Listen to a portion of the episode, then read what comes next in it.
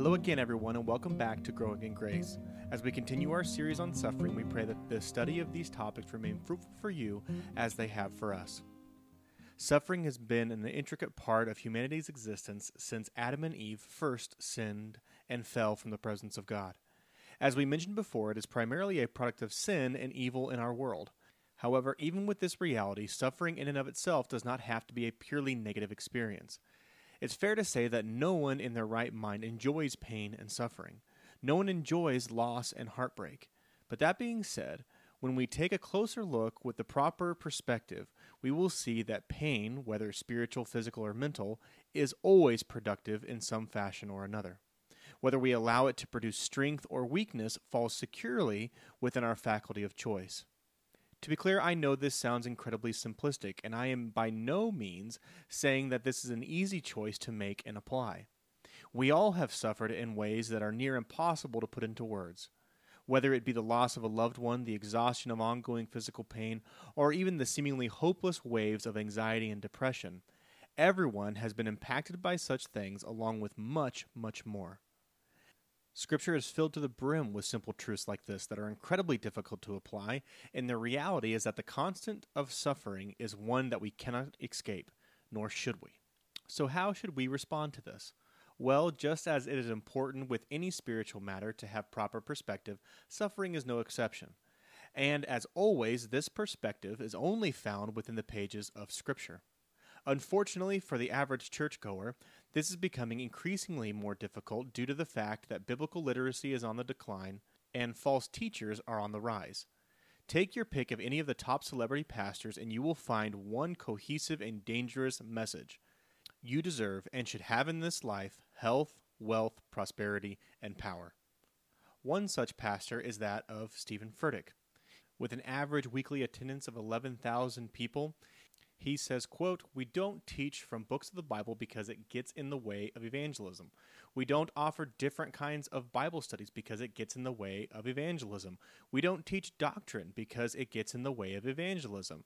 If you want to be fed god's word or have the bible explained to you then you are a fat lazy christian and you need to shut up and get to work or you need to leave this church because we only do evangelism end quote Furtick's mentor and megachurch pastor Craig Groeschel says, quote, If you don't know him, being God, you can. If you used to be close, you can be close again. Getting to know God is not difficult, and it isn't about a bunch of rules. Yes, God wants obedience, but he wants your heart even more. The pathway to your greatest potential is straight through your greatest fears. End quote. Joseph Prince, another megachurch pastor and self-proclaimed prophet, says, quote, "You are destined to reign in this life. You are called by the Lord to be a success, to enjoy wealth, to enjoy health, and to enjoy a life of victory. It is not the Lord's desire that you live a life of defeat, poverty, and failure." End quote. Joyce Meyer also weighs in on this topic where she says, quote, I am not poor, I am not miserable, and I am not a sinner. That is a lie from the pit of hell. That is what I was. And if I still were a sinner, then Jesus died in vain. I'm going to tell you something, folks. I didn't stop sinning until I finally got it through my thick head that I wasn't a sinner anymore. End quote. Finally, Joel Osteen, another recognizable name, says, quote, In dealing with people for several years now, thousands of people, one thing I can tell you is that 99.9% of people are not bad, end quote. He goes on to say that, quote, God wants us to prosper financially, to have plenty of money, to fulfill the destiny he has laid out for us, end quote. You can see that we are constantly bombarded by this prosperity gospel from the radio to TV and to countless websites. They would have you believe that you and I have been designed for earthly success, earthly wealth, and earthly power. I do agree with them on one thing. We are absolutely designed but it is not for the purpose that they preach. In the opening passages of Genesis, we are given the wonderful and awe inspiring account of God unfolding creation piece by piece. From the tiniest microbes to the very governing laws of nature, the power and splendor of God are on full panoramic display. He speaks, and stars, planets, and life itself springs into existence. Whereas the voice of God is the vehicle used to call forth most of creation, we see something different when Adam and Eve are created. Starting in chapter 1 and verse 26, we see, quote, Then God said, Let us make man in our image, after our own likeness, to rule over the fish of the sea and the birds of the air, over the livestock, and over all the earth itself, and every creature that crawls upon it. So God created man in his own image. In the image of God, he created him. Male and female, he created them. End quote. This passage, in and of itself, is an incredible statement that is hard for us to wrap our minds around. That mere dust, and later a rib, can be formed into the very image of God. This showcases what the hand of God does when it moves. Adam and Eve, along with every human being, both born and unborn, have been handcrafted by the Creator. This is no accident. Accidents do not exist in Scripture. This was an intentional, loving, intimate, and miraculous act of a glorious creation marking the pinnacle of the universe, elevating the worth and purpose of humanity above all else. His reflection resides in all of us. Just how clear that reflection is, is reliant on the depth of our personal relationship with Him. The gravity of this one passage sends shockwaves through the entirety of Scripture, and we would be wise to cling to it to better remember the dignity of man and the one who assigns it. Martin Luther King Jr. spoke on this issue, stating, quote, The whole concept of the image of God is the idea that all men have something within them that God injected. And this gives man a uniqueness. It gives him worth. It gives him dignity. And we must never forget this. There are no gradations in the image of God. Every man, from a treble white to a bass black, is significant on God's keyboard. Precisely because every man is made in the image of God. One day we will learn that. We will know one day that God made us to live together as brothers and to respect the dignity and worth of every man. End quote. Theologian and preacher Francis Schaeffer complements this in his own words, saying, quote, People today are trying to hang on to the dignity of man, but they do not know how to do it, because they have lost the truth that man is made in the image of God. We are watching our culture put into effect the fact that when you tell men long enough that they are just machines, it soon begins to show in their actions. You see it in our whole culture, in the theater of cruelty, in the violence of the streets, and the death of man in art and in life. More importantly, Jesus himself addresses this very issue in his earthly ministry when we see him masterfully navigate the attacks and tricks of the Jewish leaders of his day. In Mark chapter 12, Jesus is confronted yet again over the issue of taxes of all things. Picking up on verse 13, we see, quote, And they sent to him some of the Pharisees and some of the Herodians to trap him in his talk. And they came to him and said, Teacher, we know that you are true and do not care about anyone's opinion, for you are not swayed by appearances, but truly teach the way of God. Is it lawful to pay taxes to Caesar or not? Should we pay them or should we not? But knowing their hypocrisy, he said to them, why put me to the test? Bring me a denarius, and let me look at it. And they brought him one. And he said to them, Whose likeness and inscription is on this? They said to him, Caesar's. Jesus said to him, Render to Caesar the things that are Caesar's, but render to God the things that are God's. And they marveled at him. Jesus wasn't saying that money, taxes, or government were outside of God's ownership. Instead, he was saying that the most important possession God wants offered to him is that which bears his image us. Unfortunately, we have been stolen, corrupted, and enslaved by Satan, sin, and death to the point where this image is unrecognizable. However, one thing is clear you have been designed intricately. We are met with many other ideas of what that design is, even from early childhood. As we get older, we are drawn into things like pop culture and social media that groom us to think we need to look, act, talk, dress, and perform in a way that is approved by the world, and that that somehow gives us worth and value.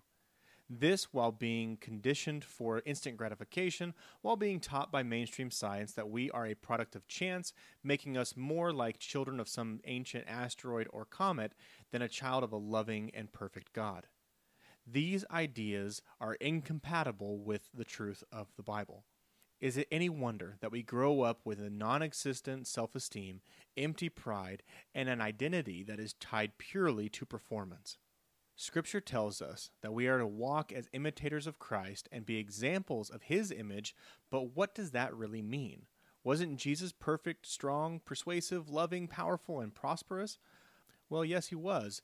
But in this life, we are not called to identify with any type of worldly glory that can be conjured up by twisting and contorting Scripture. No, when we read the account of Christ's life, it is that of servitude, pain, heartache, exhaustion, persecution, and a constant expression through that of obedience. What the world calls poverty and weakness is not the enemy. Sin is the enemy. And just as Jesus did, we should take every step necessary to destroy it in our lives. In Ephesians chapter 5 verses 1 through 2 it says, quote, "Therefore be imitators of God as beloved children, and walk in love, just as Christ also loved you and gave himself up for you, an offering and a sacrifice to God as a fragrant aroma." End quote. Again in 1 Peter chapter 4 verses 1 through 2 and 12 through 13 say quote, "Since therefore Christ suffered in the flesh, arm yourselves with the same way of thinking, for whoever has suffered in the flesh has ceased from sin, so as to live for the rest of the time in the flesh no longer for the human passions but for the will of God. Beloved, do not be surprised at the fiery trial when it comes upon you to test you, as though something strange were happening to you, but rejoice in so far as you share Christ's sufferings, that you may also rejoice and be glad when his glory is revealed. Last time we looked at a passage in 1 Peter to help us focus and wrap our brains around this topic. The theme of that passage in 1 Peter chapter 2 verses 21 through 25 is the suffering of Christ himself. It says, quote, "For you have been called for this purpose, since Christ also suffered for you, leaving you an example for you to follow in his footsteps, who committed no sin, nor was any deceit found in his mouth." And while being reviled, he did not revile in return. While suffering, he uttered no threats, but kept entrusting himself to him who judges righteously. And he himself bore our sins in his body on the cross, that we might die to sin and live to righteousness. For by his wounds you are healed. For you were continually straying like sheep, but now you have returned to the shepherd and guardian of your souls. In this wonderful passage, Peter emphasizes two categories of truth. First is the blessing of every Christian, identification with Christ and its resulting privileges. However, to keep us from assuming our blessings as Christians will result in our being loved and respected by the world, Peter also emphasizes that we will suffer. In fact, 1 Peter, along with many other books, clearly show us that those who are most blessed in the faith suffer the most. The Christian life is a call to glory through the journey of suffering. That's because those in Christ are inevitably at odds with their culture and society. All evil systems are actively at odds with the person, work, and words of Christ. The Apostle John echoed Jesus when he said that a person can't love the world and love God. James, the brother of Jesus, said that whoever wishes to be a friend of the world makes himself an enemy to God. That makes the Christian a problem to the society in which he or she lives. We live as aliens in a foreign system. Peter's readers knew both the blessings of life in Christ and the suffering of persecution. According to 1 Peter chapter 1, we see that they were scattered among different provinces like Pontus, Galatia, Cappadocia, Asia, and Bithynia. Peter knew of their struggle and wrote to comfort them and everyone else chosen by God for salvation, explaining that along with the privilege of salvation comes suffering. Peter's model of how to respond to suffering was Christ Jesus. In his typical fashion, Peter boils all of this down very practically for us. Jesus' attitude towards suffering should be and needs to be our attitude. Verse 21 begins with the phrase, For you have been called for this purpose. The word for points back to the last part of verse 20, Quote, If when you do what is right and suffer for it, you patiently endure it, this finds favor with God. End quote. Christians are to endure the suffering because it pleases God. Verse 21 amplifies the idea by stating that Christians are specifically called to suffer, and that shouldn't surprise us.